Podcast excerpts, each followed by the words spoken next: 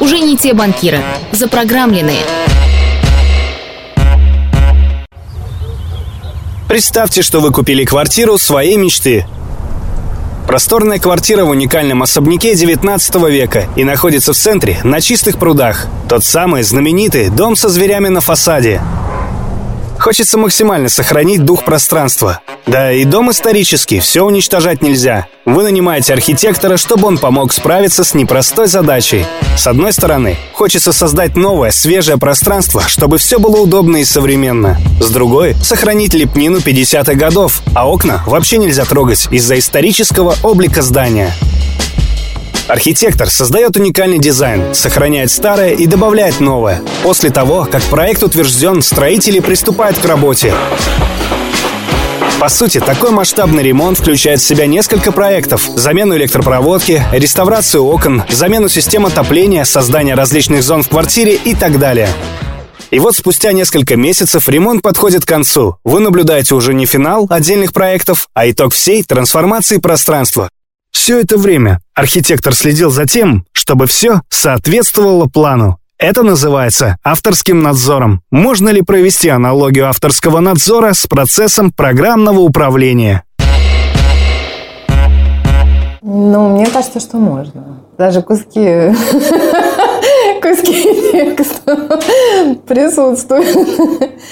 Можно. Все-таки, если говорить про программное проектное управление, это все-таки прораб, а не архитектор. Это человек, который обеспечивает то, чтобы работа была организована, чтобы были доставлены все материалы, чтобы были правильные специалисты, и они делали то, что запланировано. Если говорить про трансформацию, она так же, как и любой ремонт, ее закончить невозможно. Ее можно только прекратить. Да, и сказать, вот окей, вот в эту точку мы, так сказать, все, что мы запланировали, мы сделали на самом деле. А дальше мы уже движемся на, и совершенствуем э, эти вещи, потому что совершенству нет предела. Более того, если мы остановимся, то так же, как и, если вы обратите внимание, если вот в квартире ничего не делать, то она начинает просто разрушаться. Да? Там начинают обои отклеиваться, розетки отваливаться, водостоки и так далее. Меня зовут Сергей Беспогов. Я возглавляю Департамент управления и координации технологических изменений банка ВТБ ПАО. Еще у меня есть такой страшный титул старший вице-президент. Меня зовут Ирина Петровская. Я заместитель руководителя Департамента управления и координации технологических изменений, старший вице-президент банка ВТБ. Я в банке ВТБ курирую два управления – проектный офис и вендор-менеджмент. В банке к январю 2022 года открыто 16 программ. 10 из них будут завершены до конца 2022 года. Каждая программа обеспечивает новую стратегию банка и участвует в технологическом развитии банка. Я их все люблю. Есть программа, которая ближайшая с точки зрения моего э, и опыта, и там, навыков. Это про производственный процесс и как раз про, самое, про то самое программное управление. У меня была, есть и остается мечта э, в том, чтобы люди не участвовали в э, информационном, вернее, участвовали в информационном потоке один раз. Есть программы, которые уже на старте обещали быть совсем сложными, такими, ну, что называется, просто невозможно представить, что это можно сделать за короткое время В периметр входит такое количество изменений, например, умниканальность, что когда смотришь на этот объем, удивительно, но кажется, что это невозможно. При этом программа реализует довольно бодро каждый из проектов, быстро собирается в новой конфигурации бэклога, и очевидно, что она настолько грандиозно влияет на весь остальной периметр изменений, что не замечать этого объема и то, как качественно ребята подходят к реализации, просто невозможно. То есть эффект он настолько большой и мощный, что мы все видим эти изменения. Вот каждый из нас, каждый, кто участвует в цифровой трансформации, понимает, что ом не влияет на все. С проектного на нормальный. Омниканальность – программа для унификации клиентского пути и вывода клиентских сервисов во все каналы, включая возможность начать операцию в одном канале и продолжить в другом. Для руководителя программы, сама по себе программа – это его цель жизни. на какой-то период времени. Вообще-то сложно все. И вообще-то в целом изначально было очевидно, что просто не будет. В команде приходится договариваться, распределять ответственность, распределять задачи, решать вместе, пытаться найти способ уравновесить какой-то эмоциональный подтекст. А проектно-программный офис, который организует вообще на самом деле все программное проектное управление, ну, опять же таки, это они, собственно говоря, и там, слышь, мы, на самом да, это как раз и организуем, ровно для того, чтобы руководителям программ было понятно, как действовать, да, и не задавались мы вопросом, вот если у нас происходит какая-то история, если у нас происходит какой-то недостаток ресурса, ну, точно совершенно в программах всегда были, есть и будут проблемы. Вот при решении этих проблем руководитель программы должен знать, куда ему идти с этой проблемой или как ему эту проблему решать. Проектов без проблем не бывает. Если кто-то вам говорит, что у него был проект, в котором не было проблем вообще, он вас обманывает. Мне много лет. Я вырос в административно-командной системе Советского Союза. Это, конечно, наложило отпечаток определенный. Но время же идет, люди меняются. Мне кажется, что Agile – это про креатив. И это классно, и это то, что должно быть сейчас, э, по-другому невозможно. Это вообще такой религиозный вопрос. Религиозность его в том, что нет черного и белого. А так как я очень люблю серый цвет, и все в общем, понимают, что совершенно точно нельзя использовать только один способ, если твоих задач становится больше, чем 20. Их точно больше, чем 20 и даже чем 100. Поэтому в чем фишка программного управления? В том, что нам все-таки удалось совместить и мы видим, что это эффективно. И вот совместить вот этот гибкий подход, при этом взять элементы из классики, получилось не у всех. А у нас получилось, наверное, может быть, у одних из немногих, кто этот путь осваивал. И мне кажется, что это как раз тот случай, когда нужно брать и уже называть это третьим способом.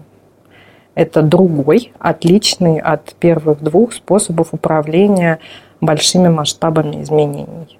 Важным моментом является следующее. Как только мы переходим в большие организации и пытаемся внедрять agile вот в том классическом виде, в котором agile есть, в котором agile родился, мы сразу упираемся на то, что это получается хаос полный. Во-первых, команд очень много. И если каждая команда живет собственной жизнью, то это все сразу превращается в большой бардак и не возникает никаких стыковок. Более того, опять же таки, возвращаясь к вопросу архитектуры и того, что мы хотим, когда мы хотим построить дом, если у нас все наши работники, которые э, мы в принципе хотим привлечь на строительство дома, будут каждый в своем углу делать что-то свое по-своему – причем команда электриков в одном месте будет делать там что-то из меди, прокладывает по углам, а другая в другом месте будет это прокладывать через стену, то, в общем, в конечном счете, я думаю, что ничего хорошего не получится. Мы хотим, чтобы результат был получен вовремя, и этот результат был принесен согласованно всеми командами.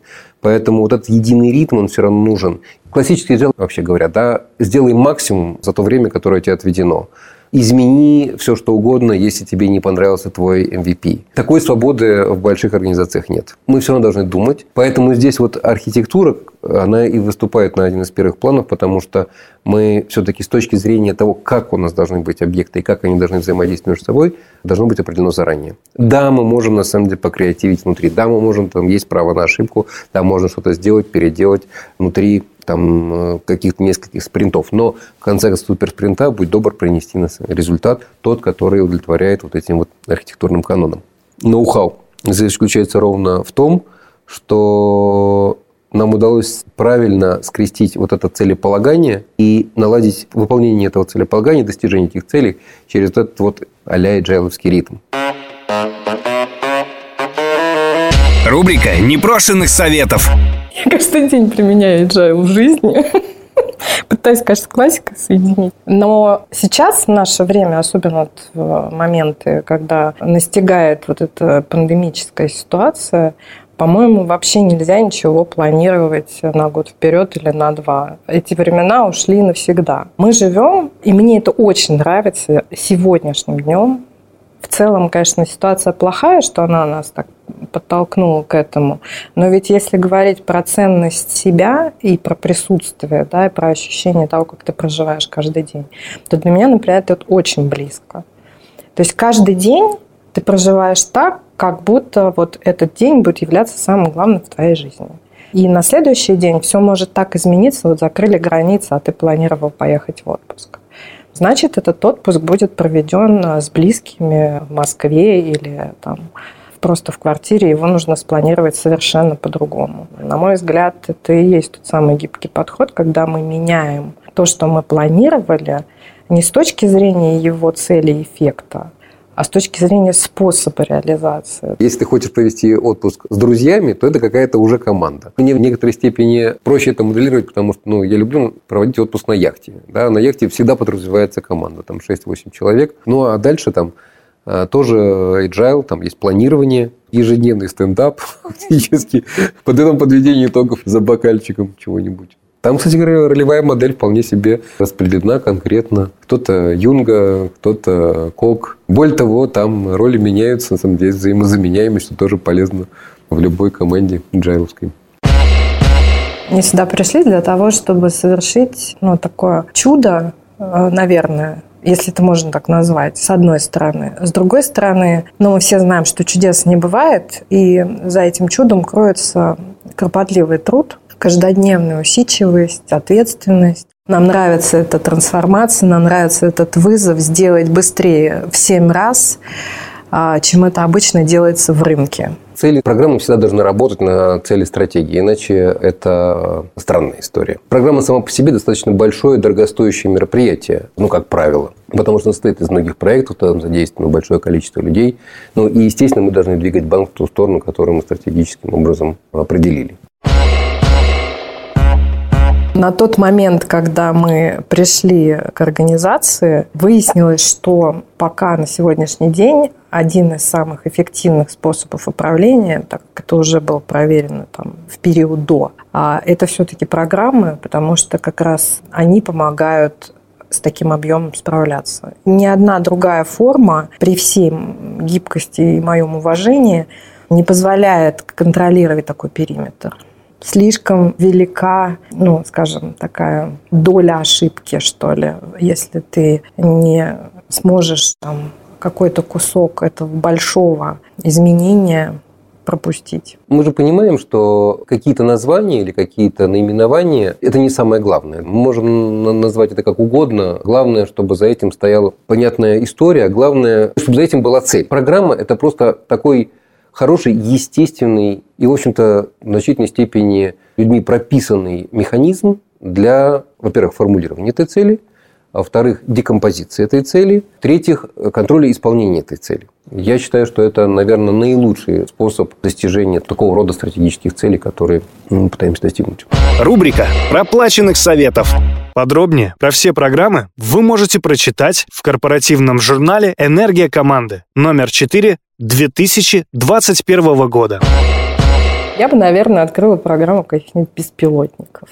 И с точки зрения их управления, мне кажется, мы бы точно с этим справились, потому что мы умеем управлять огромным количеством разного рода объектов, и здесь тоже было бы все успешно. У меня есть мечта, это чтобы у нас появилась ну, в нашей жизни появилось такое, даже не знаю, как это назвать правильно, нуль транспортировка. Это вот в фантастических романах есть возможность перемещения в пространстве без каких-то транспортных средств, а вот э, как-то в одном месте исчезнуть, в другом месте появиться. Вот я бы, честно говоря, вот эту, эту программу с удовольствием бы возглавил, потому что мне она очень интересна, и мне бы хотелось, чтобы мы могли действительно перемещаться без задержек.